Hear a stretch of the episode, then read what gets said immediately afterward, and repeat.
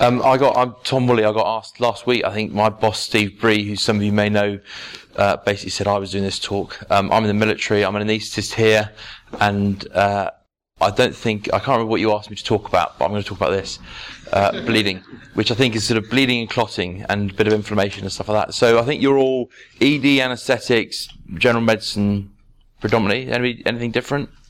And you, you're all going to do all of that eventually, bits of it. So. Uh, uh, hopefully it'll be um, at the end of it you should find you're confused. Uh, you don't know what the right answer is and uh, you don't really know what the cause of all the problems are which is exactly the same as what i am. And so uh, then you'll be the same as everybody else because it's a bit complicated and no one really knows the answer. Um, so that's a, a, really good goal for the beginning of a lecture isn't it? And uh, I, know, I think I must be just before lunch aren't i? So I want to go fishing so we'll be as quick as we can uh, right, clotting. Clotting is what do we clot for? We clot to stop bleeding. That's the clotting bit. We also want to stop infection getting in by covering the wound, and then we want to repair. We want to repair that wound afterwards. There's no point in stopping the bleeding if we can't repair the wound. So clotting is probably a subset of inflammation, which th- therefore is going to be really complicated because no one really understands inflammation, and uh, it's only one part of the process. So we used to learn it like this. If if you remember, I don't know if there's got a laser pointer. Is there anything here? No, well, I've lost mine. So we used to learn it like this, where you had the extrinsic pathway, the intrinsic pathway. I don't know what you learned at medical school. Did you learn this or did you learn the new stuff? So this is rubbish. Uh, this doesn't work and it's not true.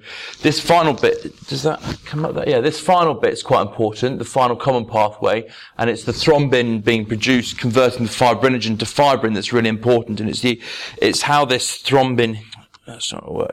It's how you get this thrombin burst. I'll talk a little bit about it in a minute. Is produced. It's the important bit in making clot. Um, so what do we? What, what's the current clotting theory? And it's it's probably a bit more than theory now. It's been around for 15, 20 years. But essentially, normally you have the blood going through the blood vessel and that's fine. If you have a damage in the blood vessel, you get exposure of tissue factor, which is in the sort of subendothelial matrix, and you also get collagen. So there's a couple of things happen. The collagen binds to platelets, the platelets activate, and the tissue factor binds to factor 7 um, and causes this, this whole process to start. So factor 7 is the only factor in the blood that uh, is in its active form normally, about 1% of it's active. So the tissue factor, factor 7 complex is the, is the primer, if you like. And it, it, it produces a small amount of thrombin, this little bit here. Okay, not very much, not enough to do anything in, in any particular way, shape, or form, but it produces a small amount of thrombin, and that little bit of thrombin will do various things. It'll, it'll, um, it'll activate platelets. That's the most important thing. So at your site of injury, your little bit of thrombin does does more stuff. The platelet is activated by the thrombin, is activated by the collagen, and that's where you get your, all your clotting factors coming together and producing this thrombin burst, which is this large amount of thrombin here.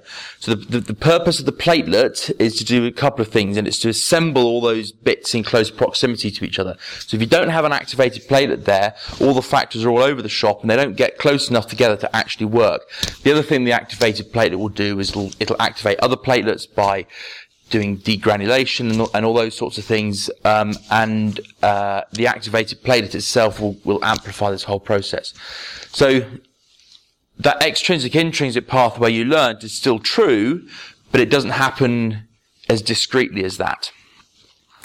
Uh, and the activated platelet, the platelet is far more important than we, than we gave it, uh, than we used to think beforehand. So this is a the, uh, the, the last bit is fibrinolysis. So your platelet here producing a small amount of thrombin, positive feedback, large amount of thrombin, fibrin clot.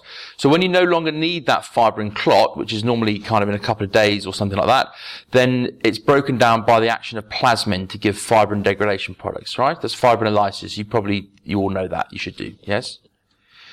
And that's kept into control by this beast, TPA, which is released from the endothelium, which you all know because that's what we thrombolyze people with. And TPA is kept in check by something else here called PI1. I'll come back to that in a minute. But this is the fibrinolytic pathway, alright?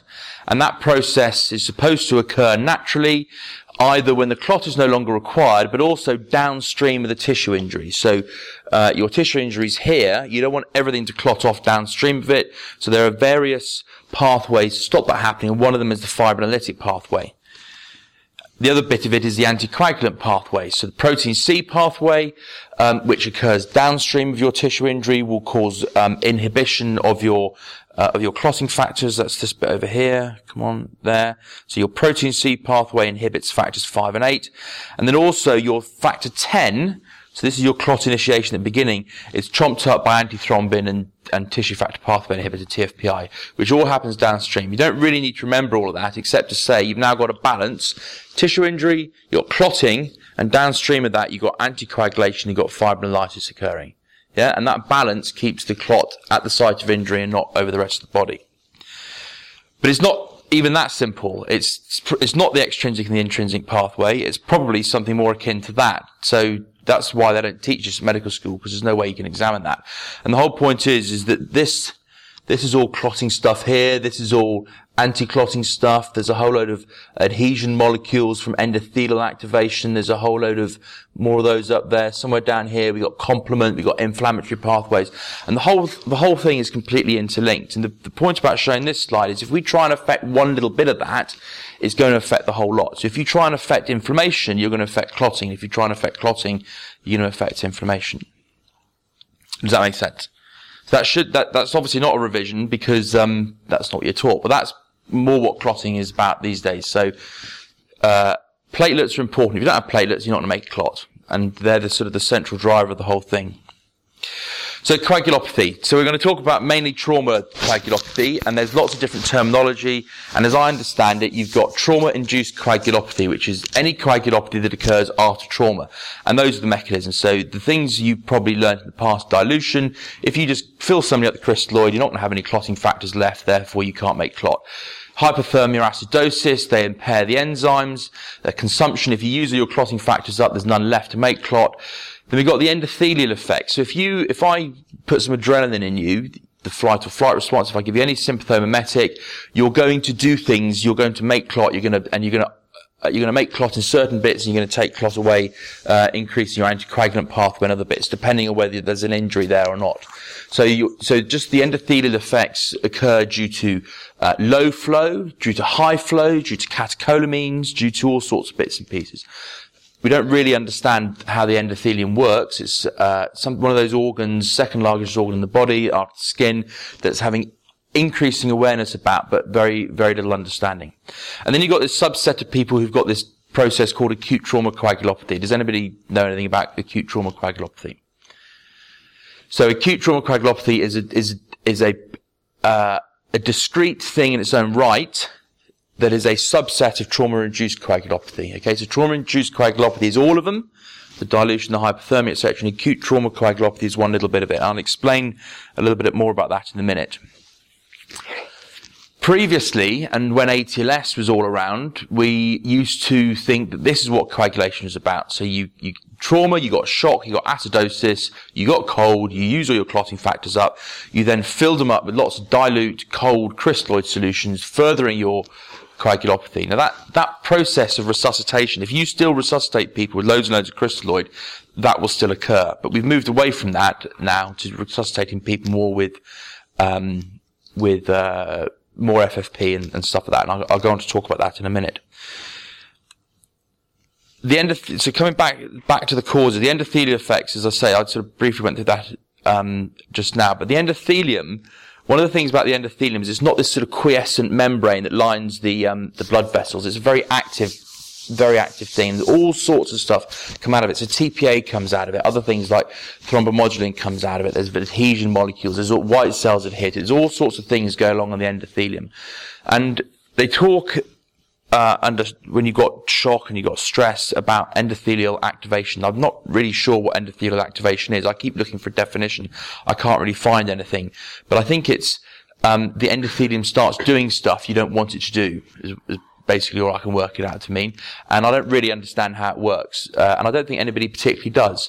But the point about the endothelial activation, when we're talking about uh, acute trauma coagulopathy, which is where it comes in, is it begins to alter the balance of that coagulation, anticoagulation of fibrinolytic pathways.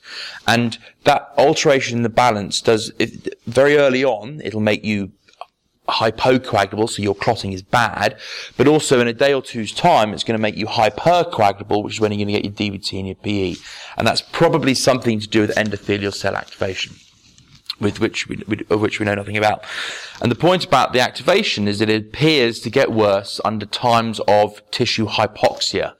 Now, if you read the literature properly, it says um, hypoperfusion. It's unclear to me whether hypoperfusion is poor oxygen delivery and hypoxia, or whether it's low blood flow, because the way the blood flows over the endothelium also affects the way the clot generates. So I don't think we particularly know the answer to that. But of course, in trauma and hemorrhagic shock, you're going to have poor oxygen delivery with hypoxia, but you're also going to have low flow, which is going to have a problem as well. And that, the reason for mentioning that should become apparent just now.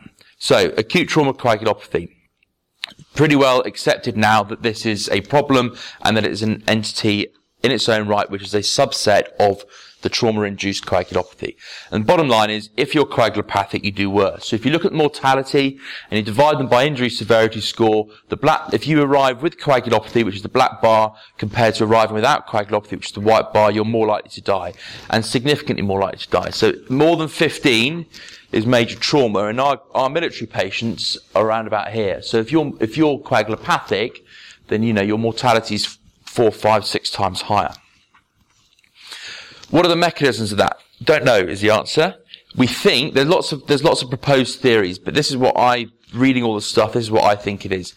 You get uh, your clotting is activated because you get your tissue factor exposed, as is a normal process, and then you get clot produced. You've got quite a lot of tissue damage, so you consume quite a lot of your clotting factors.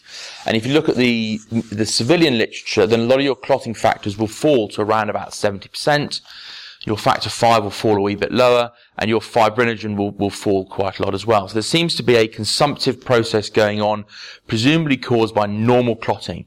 But with these levels of clotting factors, you should still be able to clot. The factor 5 is a wee bit low, but probably around about 50% of clotting factors, you should still be able to produce plenty of clots. So, but they're coagulopathic. Uh, sorry, the definition of coagulopathy changes depending on which paper you read, but I think it's reasonably well accepted if your prothrombin time is one and a half times normal. That's a, that's a reasonably well accepted definition of coagulopathy. So the people who are coagulopathic have these sorts of low factor levels. They should be able to make clot, but, but they're still coagulopathic the, the anticoagulant coagulant pathways, the protein C pathway, the antithrombin 3 levels, all fall, presumably, and I say presumably because they're being consumed, because the anticoagulant pathways are being ramped up, because they're trying to stop that clot clotting off the whole body. So that's a normal process. And you've got increased amounts of fibrinolysis, which again is a normal process because you don't want that that clot to go around the whole body. So it appears that acute trauma coagulopathy is a normal process, but it's an exaggerated normal response. If when you add shock into that as well, it appears to be even worse. The shock tends to alter that exaggerated response. The evidence is increasing that shock is, is important. So if you if you've got increasing injury severity, which is the bottom one, then the amount of people with a prolonged PT increases. If you look that way, as your base deficit, so your base deficit as a marker of shock, a base deficit of greater than six is probably a, a definition of a shock patient. As your base deficit worsens, so the number of people with a raised PT worsens. And if you add the two together, so tissue injury and shock, then that's when you have lots of coagulopathic people. And of course, the trauma patients are kind of over here, aren't they? The shocked trauma patient is over here somewhere. So the theory now goes, this is, this is Brohi's theory out of the Royal London. This is probably part of it rather than the whole story. So platelet drives clotting forward, small amount of thrombins produce positive feedback large amount of thrombin produced fibrin clot, normal clotting, right? What happens in shock is you get increased TPA produced. So the TPA is going to cause plasminogen to be converted to plasmin, and plasmin is going to break down that clot. You also get increased amounts of thrombomodulin produced. The thrombomodulin will preferentially mop up this thrombin here to produce this complex thrombin thrombomodulin, which enhances the protein C pathway, which causes anticoagulation and protein C inhibits this beast, pi1. Low pi1 allows TPA to occur unchecked. So your protein C pathway is allowing fibrinolysis to occur that way, and is, is allowing anticoagulation to occur that way. And that's caused by the activated endothelium producing more effects, thrombomodulin and more TPA. That's the theory. Is anybody confused? Yeah, it's very confusing. And that's probably only part of the story. Unproven. I think what we do agree is that shock is important. How important is fibrinolysis? Well, if you look at D dimers, when you break down your clotting product, or your clot, you make D dimers. If you're shocked, you have increased amounts of D dimers. So this is Brohi again using base deficit as worse than six as being a definition shock. So as your injury severity score increases, your amount of D dimers increases, and if you're shocked on top of that, the amount of D dimers increases. If you look at the prothrombin time, as your shock worsens and your injury severity worsens, so your coagulation is worse. So shock does appear to be important. This is just the base deficit bit, just the just the just the shock bit and the fibrinolytic fibrinolytic bit. So the top graph, base deficit getting worse, D dimers getting worse. You can't measure plasmin in the blood, so you can measure plasmin antiplasmin. That's the antibody to plasmin. So increased PAP levels means increased plasmin levels. Increased plasmin means increased fibrinolysis. So as your second graph down, as your base deficit worsens, so your PAP worsens. Just have a quick look at this level here. So base deficit of greater than nine your PAP levels are around about 12,000 here. I'll come back to that in a minute. And your systolic blood pressure, as it falls, so it's falling that way, then so your PAP levels uh, rise. So shock, fibrinolysis is bad. So it's, it's increasing the evidence that um, that shock and this, this this this theory of Brohi's is part of the process. Is fibrinolysis a problem? Yes. Um, he he he looked at PAP levels and took two times normal as being severe fibrinolysis and just raised being moderate. Just just a, a figure he plucked out of midair. Doesn't seem unreasonable, but you know that's what he said. And um, severe fibrinolysis, your mortality is worse. Severe fibrinolysis, you require more blood transfusion, and you have an increased hospital length of stay. Or fibrinolysis in general, you have an increased hospital length of stay. So fibrinolysis is a is a bad thing. Now that's he's he's going down that pathway. Fibrinolysis is a bad thing. And when we talk about the Crash 2 trial in a minute, we talk about fibrinolysis a lot.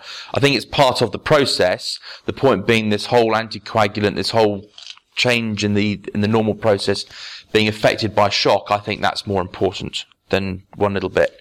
The military patients, so we're doing some research, um, 55 minute pre-hospital time, uh, base deficit minus 11. And if we look at their levels, so this is their PTs, this is a box and whisker plot. You should hopefully know what that is. So this is the median interquartile range and range. The, the, uh, the shaded area is the normal, normal range. So they're coagulopathic because the PT is more than one and a half times normal. Their fibrinogen is low. Their platelet count is normal. If we look at their factor levels, same as civilian trauma, factor levels around about 70% factor 10, 70% factor, factor 7, but factor 5 again is low. And if we look at their, um, their fibrinolytic markers, their D dimers, the upper limit of normal is 145, the median is 3,500, and the PAP is 7,000. Now, if you remember from the civilian data, there's a difference. Our data comes in there. So the base deficit was greater than 9, yet our peak D dimer levels are less, and our base deficit is greater than 9, but our PAP levels are less. There's something different either about our patients or the way we do our business at Bastion that's different from civilian trauma. Um, I don't know that it's the patient, although I can't, I think it's the way we, the way we do it, um, because of our pre-hospital care system and all the rest of it that I think is different. And also we use pre-hospital tranexamic acid, which I'll talk about in a minute. So, um, but the bottom line is it's very, our patterns are very similar. So when, when we leave Afghanistan and we want to look at civilian data, we can interpret that properly. That's the important bit about that from my point of view. Okay. So that's, that's clotting and coagulopathy. Does anybody have any idea what I'm talking about? Nobody? Perfect. Bottom line is shock is bad. Okay. If you just remember that, shock is bad and that coagulopathy after trauma is a normal process but it's exaggerated. And all those responses, the fibrinolysis, the anticoagulation, the clotting are all exaggerated normal responses made worse by shock. Yeah? So shock. I keep on going about shock. Shock is bad. So Stefan talked about this, um, most of this. Bleeding, Uh, most most trauma deaths worldwide caused by bleeding, and most trauma deaths in the operating room are caused by bleeding, and um, uh, a lot of that bleeding is potentially preventable. It's extremity hemorrhage that can be prevented with tourniquets and with pressure, whatever. Obviously, internal bleeding is a bit more difficult, but um, bleeding is still a problem. This was the um, you just talked about this. You you lose if you lose blood, then you, you, you have your various different phases. You get, you know, tachycardia, increased systemic vascular resistance, and then you, and then you, uh, then you, then you fall down and die. Um, I won't go through all this. This is the in- tissue injury and hemorrhage again. So if you have simple hemorrhage, heart rate goes up and falls. If you put tissue injury on top of it, this was, this limb ischemia, then that response is attenuated and the mortality is worse for the people with tissue injury because of all the reasons that went through in the last lecture. So I won't bother going through all this. But what, what Stefan did mention was that, um, if you then prepare yourself to run away, you're then under, he went like this, you're underperfusing your, your all vital organs. So what do I think that means? I think it means you're underperfusing quite a lot of your microcirculation. And the microcirculation is that, that, the capillary bed essentially. Um, and we're not talking about now heart and lungs and, and brain. We're talking about muscles and, and gut, essentially. So whilst we might perfuse, you know, our leg muscles so we can run away, we're maybe not perfusing other muscles. And those capillary beds remain shocked.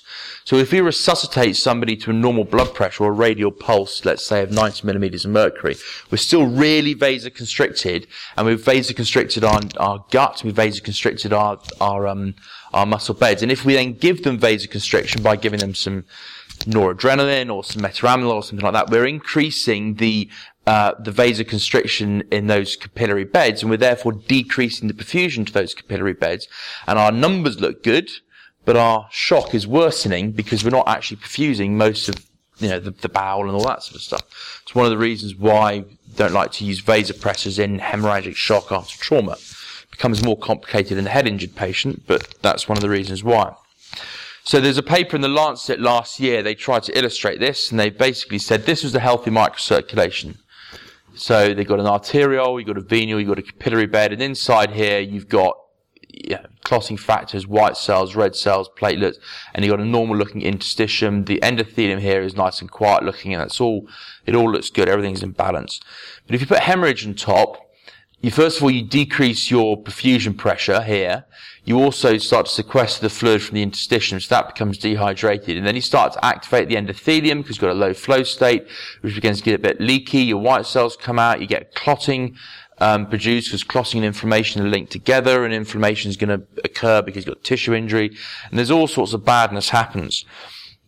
And um, if you look at the inflammatory response to trauma as, as opposed to just the coagulation response, the inflammatory bit is all worse. You get complement, um, free radical, white cell, all that sort of stuff. And again, that's also worsened in the presence of shock. So shock doesn't worsen just your clotting bit, it worsens your inflammatory bit as well, which is not really a surprise when you consider that horrible, gra- the horrible picture I showed of how clotting and inflammation are linked. So if we're going to talk about shock and the endothelium and shock and the inflammation, do we have any evidence that uh, it does bad things to the endothelium, particularly in the microcirculation? So, lining the endothelium is the endothelial glycocalyx, which is a sort of a, a sugary thing on the inside. I don't really know what it is, but it stops the uh, stops the blood coming into contact fully with the endothelium and sort of protects it and protects the white cells and doing all sorts of stuff. And it contains all these funny proteins and sugars and what have you if you look at one of those particular ones, Syndecan one, that's interesting that in trauma at the minute, it's just, it's a particular, it's a particular glycoprotein that goes across the endothelium, across the, um, the glycocalyx and goes into the blood. And it shouldn't be in the blood. It should be attached to the endothelium. So if you can measure it in the blood, it's been knocked off. Okay. And it gets knocked off the, the glycocalyx because either you've damaged it, which is, uh, or, or, you've got adrenaline, or you've got shock, or you've got low flow. All these things tend to uh, tend to affect it. So they looked at this is um they, they looked in a group of trauma people they looked at their injury severity score so less than 16 is low moderate 17 to 27 and high and they measured inflammatory markers so syndecan 1 damps damage associated molecular proteins so so if you've got damage to the endothelium and something is now in the blood when it shouldn't be, it's a molecular protein that's there that shouldn't be there, which is there because of damage. So it's damage associated molecular protein. So there are various things. I'll talk about HMGB1 in a minute and mitochondrial DNA. You don't need to remember all this stuff. It's just that if, if I'm going to show them, then I, I, should mention them. So your mitochondrial DNA should be in your mitochondria. If it's in your bloodstream, the mitochondria has been damaged. If it's been damaged because someone's been blown up, then it's that's that's what a DAMP is. If it's there because of a pathogen, so bacterial infection, that's then called a PAMP, a pathogen associated. Really, are you confused? I said you're going to be confused. You should be confused. So anyway, what they what they looked at in this paper was the syndecan one, which should not be in the blood. It should be attached to glycocalyx.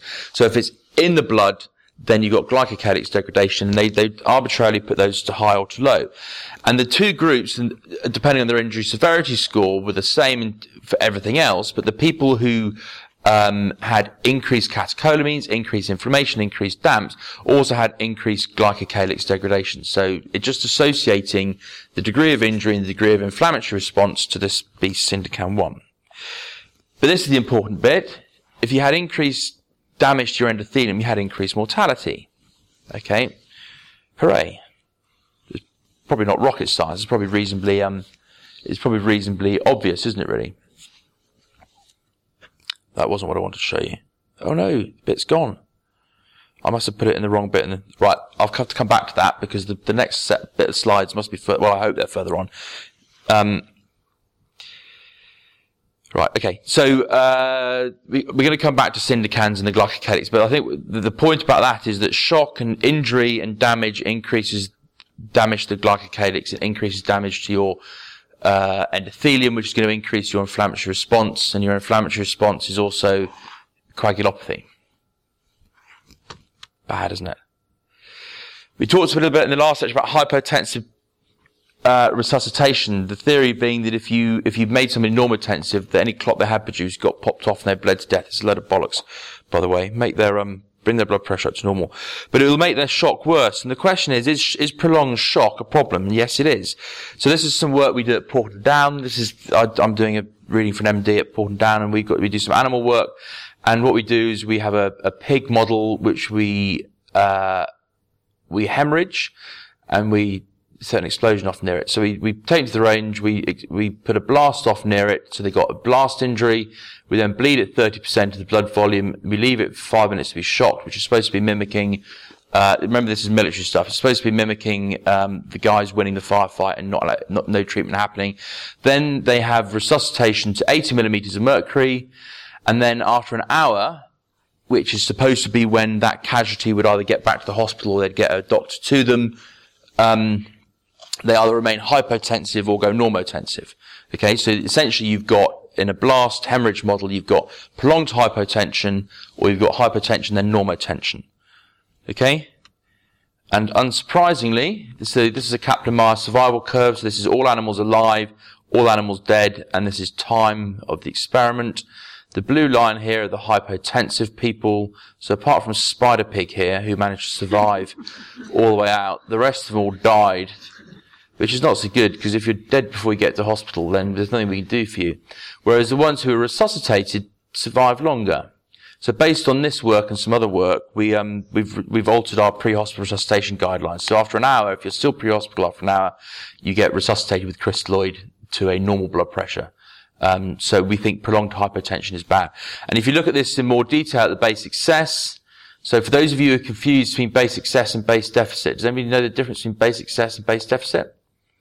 The plus and minus sign. That's all it is. One is the amount of acid required to bring the pH to normal, or the bicarb normal one's the amount of base required. And so, so it's the plus or minus. the same numbers, but a, a base excess, a negative base excess is the same as a positive base deficit.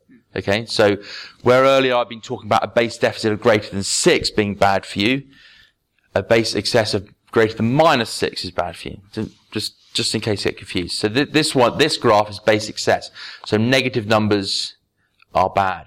And if you look at the, um, unfortunately, I couldn't take to the, the, the groups off. So our pigs were either resuscitated normal temp tension or hypotension. They're either blasted or they weren't. So if you look at just the blast group, so that's the blue and the red line, the hypo, the blast hypotensive group Their base excess worsened and worsened and worsened, and it continued to deteriorate till they died. If you look at the, the normotensive group, during this bit where they, the first hour, which if you remember they were hypotensive, when we, when we switched their blood pressure target, their base excess improved. Likewise, their oxygen extraction follows the same thing. So bringing the blood pressure up seems to do things to your base excess in your oxygen extraction. Now, shock, of course, is um, inability of the body to deliver oxygen to the vital organs. So the way you increase oxygen delivery to the vital organs is increase oxygenation, but also increase perfusion. And if you don't do that, you get anaerobic respiration, you get lactic acidosis, and you get a worsening base excess. So this implies to me that if we bring their blood pressure up, we're, we're, de- we're beginning to pay off our oxygen debt and we're reversing the base excess, which means we must be improving tissue perfusion and therefore reversing the shock that's there. Would you, would you agree with that? If you can follow any of what I've said? Yeah, whatever.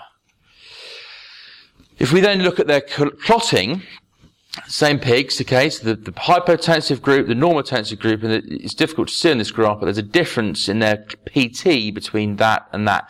So what this graph is, it's, it's the, it's the change in, in prothrombin time from between their, their baseline and, and, and their worst prothrombin time. So the, the, those who are novel hybrids, those who, are, who had normotensive resuscitation, they didn't get as coagulopathic as the hypotensive ones. And if we look at the interleukin 6, so interleukin 6 is an inflammatory marker, if you were resuscitated to novel hybrids at normotension, you, you had less inflammatory markers, less, less inflammation going on than if you resuscitated hypotensively. So if I haven't convinced you that shock and prolonged shock is bad, then you really have been asleep, which is not a problem. I don't care if you're asleep or not, but um, hopefully that's be able to convince you. We talked about DAMPs, damage associated molecular proteins, and I said this one, HMGB1, you don't need anything about it except that it shouldn't be in the bloodstream. Okay? And if you, this, this is the blast group. Um, so this, these are the individual animals, okay? And you can kind of see, oh, come on, that, that it's kind of rising. Now they all die here, of course, but if they hadn't died, apart from spider pig, if they hadn't died, the, you'd see, imagine those were going up there, yeah? Would you agree? And the novel hybrid groups, the group that resuscitated, the, the, the damps weren't as high. Yeah? Now we get back to our Syndecan bits. Okay, so the Syndecan is another one of these damps, okay, and this is um, the group out of North America, and they had a look, and, oh, you can't see the bottom of that, um, but they looked at the people pre and post resuscitation. So there's a control group, these are trauma people, they took their admission Syndecan levels and their post resuscitation Syndecan levels, so these guys obviously survived, so we're not saying, you know, there's a bit of survivor bias, but you can see that resuscitation brought their peak Syndecan levels down. Syndecans are an, are an endothelial marker, which associated with inflammation, you know, all, the, all that things associated with each other. They then took, they then did a model where they took some, um, umbilical cells and they either kept them normoxic or they made them hypoxic and then resuscitated them with, um, with either lactated ringers, which is Hartmann's solution essentially, or with fresh frozen plasma. Okay, so you've got a normoxic group, which is your control group, then you've got hypoxic group, hypoxic with, with Hartmann's, hypoxic with FFP, yeah? So your normoxic group were here, so fairly low levels.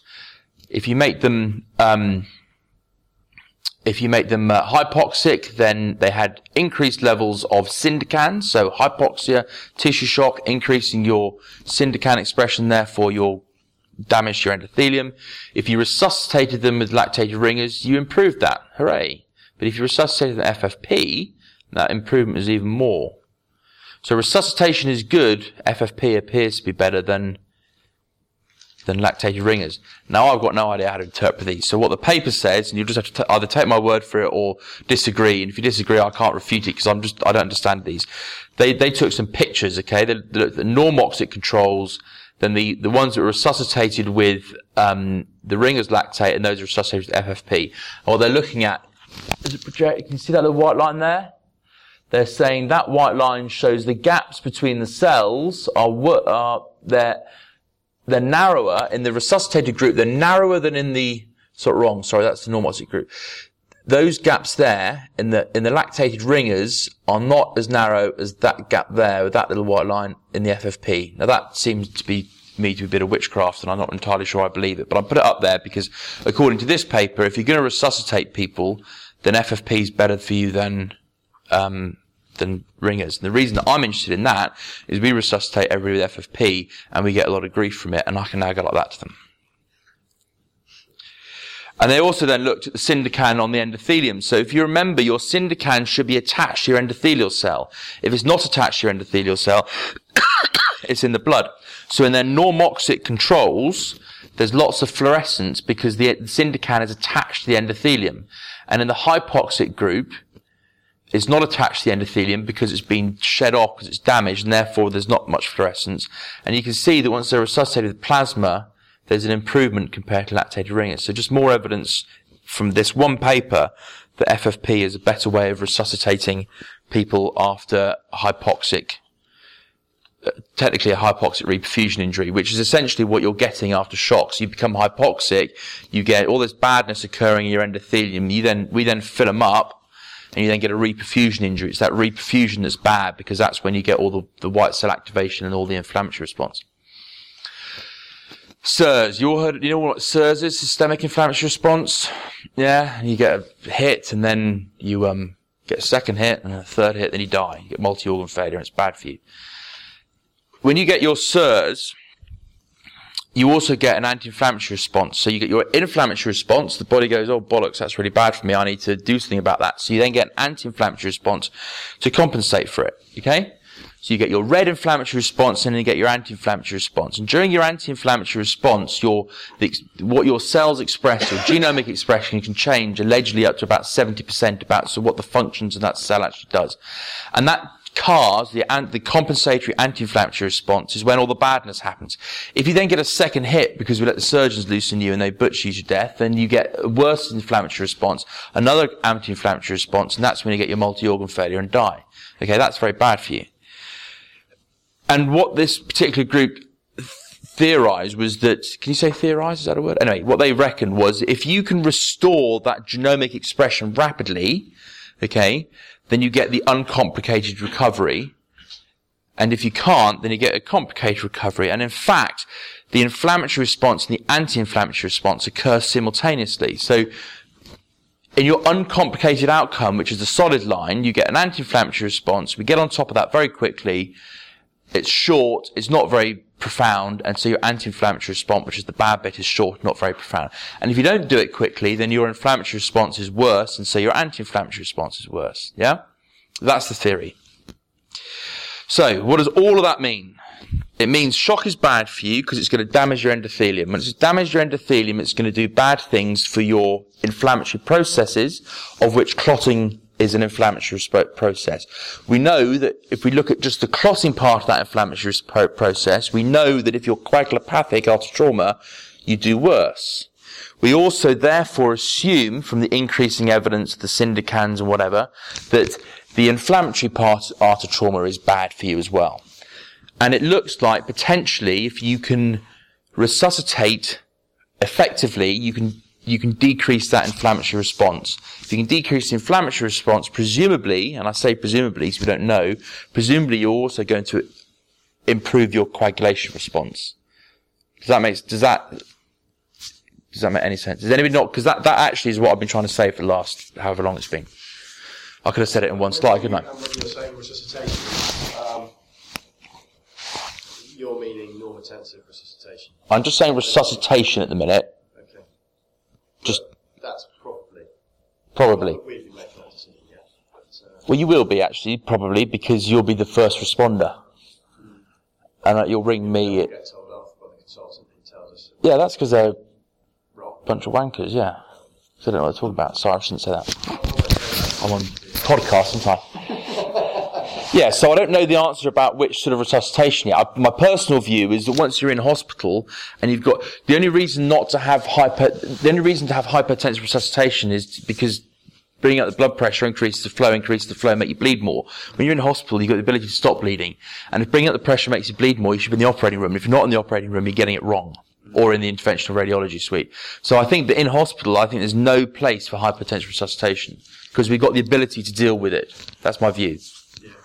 Pre-hospital, I don't know the answer to, and I'm not going to. You guys managed to get the guy to theatre in minutes versus what? Well, you've obviously worked at a different hospital to me. and I work here because uh, that never happens. There's always too much mucking about. It's better now than it used to be. It's, it's quick, it's quick. My understanding is it's going to be quicker in the military. Oh, you talking about Bastion? Yeah, yeah, yeah, absolutely. Yeah, of course it is. That's what we. That's all we do. Yeah. So I thought you were about Derriford. Now, Derriford, should, we should have the ability to get them there in minutes, but it doesn't because it takes ten minutes to get to the bloody operating theatres, and then we've got the decisions we made on top of it. We're getting better here, but that's. Uh, but yeah, prevarication kills is the is our the defence professor of surgery is his thing. So, does, would, but people take my train of thought. I mean, it's the world according to Tom. I'm not saying I'm right. I am, of course, but you know that's that. Do you? In spite of all the science and crap behind there, it's a it's a view, and we don't know what we're talking about. But that's my train of thought that inflammation is bad. Clotting is part of inflammation. It's made worse by hypoxia. There is some increasing evidence that if we can get on top of the hypoxia quickly by some form of resuscitation, we'll probably uh, improve the inflammatory response, which will improve outcomes. That's my theory. That's the that's the theory. Yeah. So how are we going to do it? God, well, there's a different question. So this is what we do. UK military use a massive transfusion protocol with a ratio of one packed cell to one FFP with targeted platelets and cryoprecipitate. The US use, use one to one to one to one, so they just, they, they do it that way. So they would use, for every, you know, the US is slightly different. The US platelets are six pools of platelets, whereas we're four, pool, four, four pools of platelets. And the cryo is a five pool. So, they're going to do something like five pack cells, five FFP, one platelets, one cryo. Yeah? Whereas we're going to do four pack cells, four FFP, and then we're going to consider targeting a use of platelets at that point and cryo at that point. That's, that's, that's not how we do it, but that's what our policy says. The civvies dispute this because they reckon the data, which is poor, it's retrospective, and it spans massive transfusion policies. It's historical because we used a lot of crystalloid in those times, so everyone knows all the limitations with that. But the, the data doesn't support one to one over other ratios like one to two, so that would be, um, sorry, I put the PRBC and FFP the wrong way around. So that would be um, one FFP to two packed cells, or one FFP to three packed cells, or or even two. We don't really know. Okay. And the reason it's important, the dispute's important, is because there's a logistical burden to giving FFP as well as an, an infection risk and all the rest of it. So the hematologist will tell you the way we do our business is appalling, except our patients survive. And, um, but it's because all to do with the infection thing. Come back to that. This paper looked at, um, I haven't put the graphs in. I thought I had. There's a, there's, there's a study out of Denver that looks at survivability in retrospective data at ratios of one to one. So if they happen to have had one to one or one to two or one to three, they looked at survivability. It was a U shape with the best survival at one to two. Okay, but there, there's all sorts of problems with these um, studies because uh, most people have to thaw their FFP. So if it, if you arrive in hospital, let's say you get your packed cells in 10 minutes, but it takes you another 40 minutes to get your FFP, there's a 30 minute window where a lot of people die without getting any FFP. So therefore they have a different ratio of those who survive to 35 minutes and get four units of FFP. And, and if you're going to survive to 35 minutes, the chances are you're going to survive anyway. So in order to get your FFP, you have to have survived. So there's a, there's a, does that make sense? There's a survivor bias. And so people, people don't really quite know how to interpret it. So, which is why the, the data is poor. There's two massive studies happening in North America looking at these ratios, and they're doing it prospectively, randomizing people to high or low ratio FFP and whatever. So we'll know the answer at some point. Um, but if you, this paper looked at the clotting, and it looked purely at the um, clotting indices using ROTEM, and uh, they said that if the, the in order to reverse your coagulation, you used a ratio of one to two or three to four, and there was no advantage of one to one over anything else. Okay, so if you're looking purely at reversing coagulopathy, then there's no evidence that one to one is of any benefit over two to three or three to four. And if you're looking at the retrospective data from everywhere else, they say a ratio of one to two is better than one to one anyway. Too many ratios in there. Does that make sense to anybody? So one to one is bad, one to two is good. That's what they're basically saying. The old way two units, two litres of crystalloid, followed by maybe some PAT cells, followed by maybe some FFP, is appalling, and everybody accepts that. So we all agree that lots of FFP compared to what we used to do is better, but the exact ratio is unclear. I have to, I, the reason I tell you that is because I'm going to have, I, will show you if I have time, and I'm going to stop in 10 minutes regardless of where I've got to.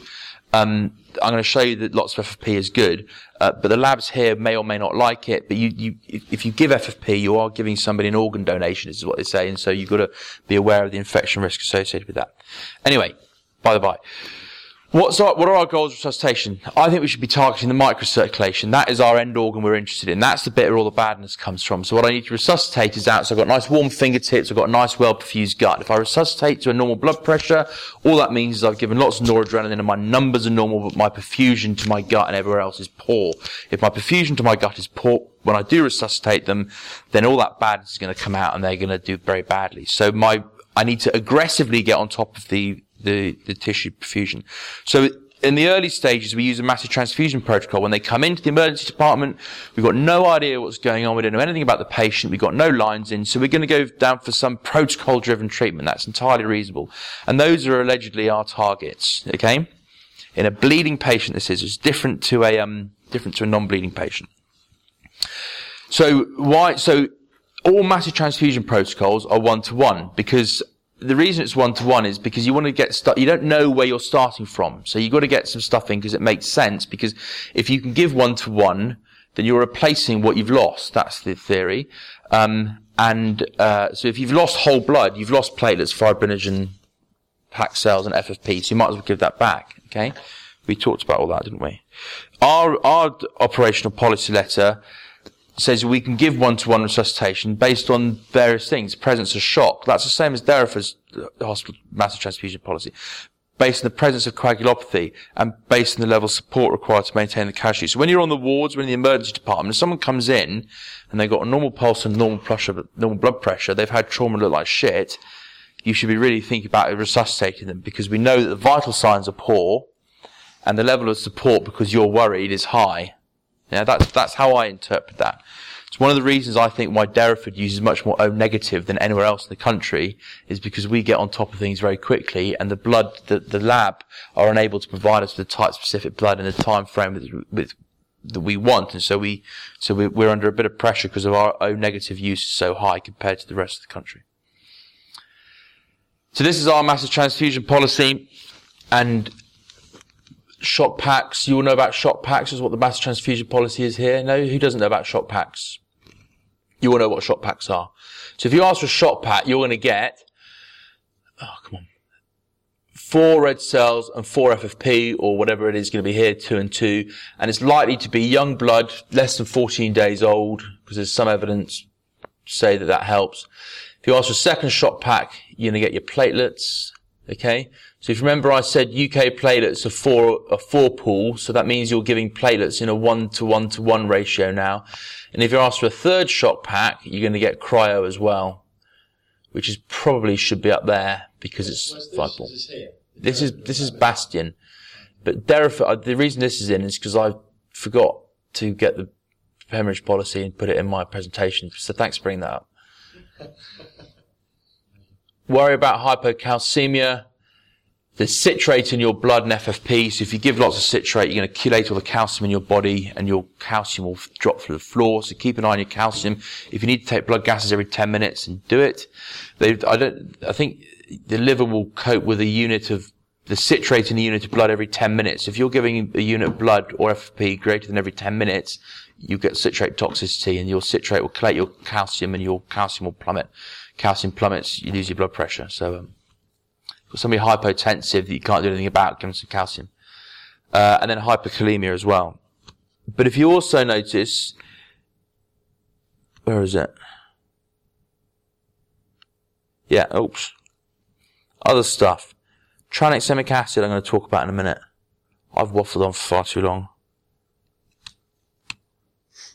Whole blood is still dilute. It's a matter of interest. If you take whole blood, if I took some blood out of you, it would have a hematocrit of 40%, platelets a couple of hundred thousand, and 100% of clotting factors. If I give you one to one to one, you're going to end up with a hematocrit of 30%, platelets of 88, and only about 65% of clotting activity. So even whole blood is dilute. So if you've lost whole blood and you're not giving whole blood back in its component parts, and you're giving crystalloid, you're going to get increased dilution. And forget the acute trauma coagulopathy, all that inflammation stuff, you're going to get dilution of clotting factors and coagulopathy because of that anyway. Oh, there's the graph. Clearly, I haven't paid much attention to this talk. So there's the graph here. So the ratio of um, one to two is when your mortality was at its best. Won't talk about that. Won't talk about that. Won't talk about that. So this is um, blood pressure. Okay, if you've got a a normal blood pressure up here, right, and you lose a bit of blood volume, then you maintain your blood pressure, which is what we talked about in, in response to hemorrhage. Okay, but as soon as you start to decompensate, that's really bad. And you, it takes, it's a real struggle to get your blood pressure back up by giving fluid, yeah? Do you understand that sort of hysteresis? That's basic physiology you've learned at med school, yeah? It makes sense? You could argue, physiologically it's not correct, you could argue the similar is true with clotting. So 100% of clotting factors, you can go down to, let's, I don't know, 50%, just 20% here, but you can go down to a fraction of your clotting factors and still maintain your hemostatic competence. But once you become coagulopathic, it's real struggle to get back up. So coagulopathy, uh, you need to get on top of quickly. And the reason you need to get on top of it quickly is if you're coagulopathic, you've also got profound inflammatory response. If you've got a profound inflammatory response, you've got a profound compensatory anti-inflammatory response, which means you're going to do badly. So coagulopathy is, in my mind, a symptom of or a sign of, of inflammation. And so you should, um, you should treat it aggressively. So your bleeding patient is going to have different guidelines, different targets. Your non-bleeding patient, uh, no, forget that. I'll come back to that. I'm going to show you, um, I'm going to talk very briefly about TXA, then I'll show you, um, uh, the way a patient I did last year out in Afghanistan, just as, you're not going to do it here, but it's just a, an illustration of, of how quickly you can get on top of things. So tranexamic acid. Who knows about the CRASH 2 trial? Anybody? Who's heard of tranexamic acid? What have you heard about it for? It's used for period pain, headaches, um, other, in, I'm about to say other innocuous stuff. I'm not suggesting for a moment period pains are innocuous, but I'll be in a lot of trouble if I said that. But for other relatively benign things, you can go and buy it over the counter in Japan. It's a fairly common drug in its tablet form, and some, it is and um, there's been some increased interest in it recently in, in trauma. So Crash 2, they, they, it, it, was, but one of the only decent bits of evidence in trauma, 20,000 patients randomized worldwide, mostly not in North America, which the North Americans don't believe it. And they basically said that tranexamic acid giving, if you were going to bleed after trauma, especially if you got the tranexamic acid early, that your mort- mortality was, was improved oh, this hasn't come out, has it?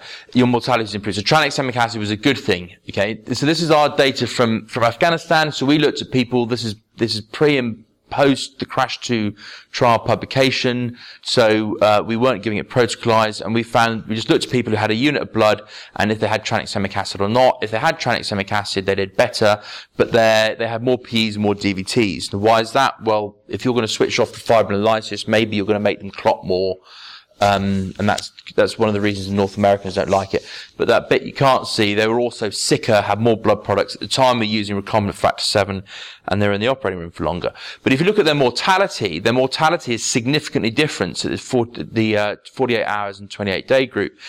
And if you look at the Kaplan-Meier survival curve of them, where's that gone? So the people who had tranexamic acid here, the people who had tranix didn't have it there. And if you remember, this is all alive. And here we've only got 70% dead. And over time, the Kaplan-Meier survival curve splits and it remains split. That means that the effect is prolonged and that's good. So tranexamic acid is good. This is anybody who had a unit of blood in Bastion. If you just look at those people who had massive transfusion, that effect is even more. So if you're going to bleed, you want tranexamic acid. Okay. Does it cause problems? Well, this is the crash 2 data again. I'm, f- I'm afraid with the it hasn't come out for some reason. I'm not quite sure why. But um, what it's supposed to say here, you'll, if you could see it all, was the, uh, the thromboembolic events are no worse than tranexamic acid group. And in fact, arterial thromboembolic events are lower in the tranexamic acid group than in the non-tranexamic acid group, implying it's safe. The critics of this would say there was no routine follow-up for DVTs. Um, there was no screening process. It was mostly done in places like Colombia and Africa where, you know, they didn't care. Well, my view is, well, if they survived and they had a non-clinically significant DVT, I don't care but that's the difference in North America and um, the UK. So is it safe? Probably safe. Should he use it like water? Yes, he probably should.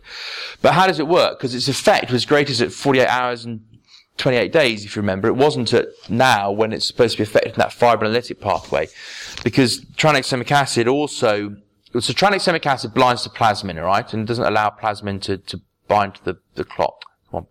But by stopping plasmin, it also, plasmin also affects inf- inflammation, complement, uh, activates the endothelium via thrombin. Tranexamic acid also um, will have fibrinogen lysis, so it'll lyse your fibrinogen, and your fibrinogen goes down early in trauma. And so if you can switch that off, maybe you leave a bit more fibrinogen there available to make clot. So there's all sorts of other stuff going on, but tranexamic acid probably works as an anti-inflammatory. Hence, going back to our inflammatory inflammation being the, the, the, the target of our um, resuscitation. Rotem is a machine that measures blood, whole blood clotting. It's supposed to give a trace. That this is a stylized trace. Um, normal Rotem looks like that. I'm just going to, so I'm going to show you some Rotems. I'm just going to tell you. So you run two tests, an EXTEM and a FibTEM, and looking at those, I'll be able to tell you whether they can clot. Um, the green line at the beginning uh, here is clot initiation. So that's factors. If that's long, it means you've got no clotting factors. So your PT would be prolonged and you, you can't clot. This bit here is the strength of the clot and its fibrinogen and platelets and the, how they function. So if you don't have functioning fibrinogen or platelets, you have a, you have a narrow one, uh, a narrow line, a narrow graph here. And this one is just the fibrinogen, but you look at them in, in, in, in you look at them together. So basically just for, for the pres- the case report. Uh, if it looks like a red wine glass on its side, that's good. Yeah, that's the argument. If it looks like a champagne flute with a long stem at the beginning, come on, cursor. Ugh, do it. So you've got a long green stem at the beginning, it's narrow, then that's bad. So this is a this is a case from last year that I had a bilateral amputation. His left leg had been ripped off. He had a, a hole coming up into his pelvis, and he had a, a hole in his common iliac vein. And we took a lump of clay like that out of his pelvis that had been forced up through the blast. He had. Um, he came into hospital at 1744. This is hours after admission on the top. Each of these red dots is a red cell and the yellow dots is an FFP corresponding to an hourly total here and then a running total here. The green dot will be um, will be uh, platelets, and the blue dots will be cryoprecipitate. So this is how I think you should treat a, ble- a, a bleeding trauma patient. Um, first of all, he came in with a base deficit of minus 27, platelet count of 60, and he had a champagne flute uh, rotem showing he was already coagulopathic. And this bottom one here, uh, this bottom one here is fibrinogen. That's very narrow, so he had low fibrinogen already. So we know he had low fibrinogen, he had low platelet count, he was coagulopathic, he was very sick. So we gave him, in the first hour, 15 units of pack cells, 15 units, 16 units of FFP, but more importantly, uh, in the first hour, three units of platelets and three of cryoprecipitate. So we got on top of it very early, okay, on top of the clotting bit very early because we knew he was already low. So we targeted our resuscitation using Rotem and we are pretty aggressive in our fluid management. I think you'd agree. That's 15, 30, that's what's that, nearly 40 units in an hour. So that's a unit of blood product every, what's that, 90 seconds or something for an hour. It's quite hard work. So anyway, but the, can you do that here? I'm not sure you can. But we did that and we got a normal Rotem. So that's our red wine glass, okay? And after, so this is an hour and 15 minutes after admission, and we're still struggling. Our base deficit is minus 17, which is still an improvement from minus 27. Um, the bleeding is now controlled because the surgeons have got in there and they've put clamps in the aorta and all that sort of stuff. So we've now got controlled bleeding, um, but we've got an under resuscitated patient, and we want to get on top of that resuscitation quickly because he's in hemorrhagic shock and um, so that we can dampen down that that peak inflammatory response, and then we can dampen down that anti-inflammatory response. That's the goal, right? And what, we, what we're interested in resuscitating is the microcirculation. So we're not using any vasopressors. His blood pressure's fine because we're chucking blood in through a level one infuser. Every time our blood pressure comes up, it means that I've filled up a little bit of the central compartment. So I'm now going to vasodilate his by giving me a load more fentanyl, turning my anesthetic up, the blood pressure is going to go down. I'm going to give more fluid. I'm going to continue to do that until it seems to me that you must have learned before um, the old way of resuscitating people. We give fluid. If the blood pressure stays high, they're full. But if you give fluid and their blood pressure starts to tail off, they're underfilled. Yeah? That's all we're doing. That's exactly what we're doing. But when our blood pressure is normal, we don't say they're filled. We say they're filled but vasoconstricted. We want to vasodilate them now so that we can then fill up that space we've now made. So we can't do that with the surgeons there because they're causing more harm. They've done the bit they need to do. They've saved the life by stopping the bleeding. They've got loads of surgery to do, but we can't do it because the patient's dying. So we send them out of the operating room for an hour and a quarter while we continue to resuscitate very aggressively. And we let them back in when we've got, that's minus 11. So there's a 30 minute lag on base deficit probably, but our pH is normal. There's our pH, 7.25. Platelets are good hemoglobin. So remember our bleeding trauma patient, platelet count over 100. We're going to have more bleeding, so we've overshot that slightly. Hemoglobin of 10. pH normal. Had quite a lot of transfusion there. And ultimately he gets a pretty aggressive resuscitation. However, this is the bit where we send the surgeons out here. This is the bit where we where we've resuscitated. So after we've resuscitated, the rate of transfusion is much less. There's a little flurry of excitement here where we rip a hole in his iliac vein, which wasn't good. Um, but then it's all pretty quiet after that. So early aggressive resuscitation, targeting the microcirculation, targeting shock in order to dampen down our inflammatory response. What were your red and white? Uh... Fresh whole blood. We won't talk about that. We can't do that over here. So we bled the raw, we bled some Marines, US Marines, and just gave the blood straight back to the patient. Um, so this is our surgical pause here. So before our surgical pause, our base deficit is minus 20, our pH is low, it's improving. But if, if you, if you try to book a patient for the operating room and you said, oh, I've got a patient base deficit minus 20, I'd tell you to go away and resuscitate him. So th- at this point here, beginning of the surgical pause, we, the surgeons can stop and we can resuscitate. By the time we come back here, We've got decent hemoglobin, decent platelet count, base deficit's okay, pH is normal, and now we can start some pretty benign elective surgery, if you like, at that point. Uh, so what am I trying to say? Get on top of it early, dampen down the inflammatory response. How are you going to do that? By resuscitating. What's the best way to resuscitate them? Aggressively, preferably using as little crystalloid as possible. Early on, you're going to use lots of FFP and lots of uh, packed cells. There's a problem about doing that. Um, and you'll have to justify yourself to the hematologist, but FFP, in my view, is a better resuscitation fluid than anything else. If you get on top of that quickly, you're going to treat the coagulopathy, which is a symptom of inflammation. So if you treated the coagulopathy, you've treated the inflammation. If you treat the inflammation, you're going to improve their survival. That guy died, of course, which just makes that whole thing wrong, but he did die three weeks later back at home um, in the US with his family by his bedside, and I warrant that he would he would be dead a long time before that if uh, if we hadn't resuscitated him in that way. So that's what I have to say about management of bleeding patient. And it's lunchtime. And but ask as many questions you want. But as they say at Santos, you're in your own time now.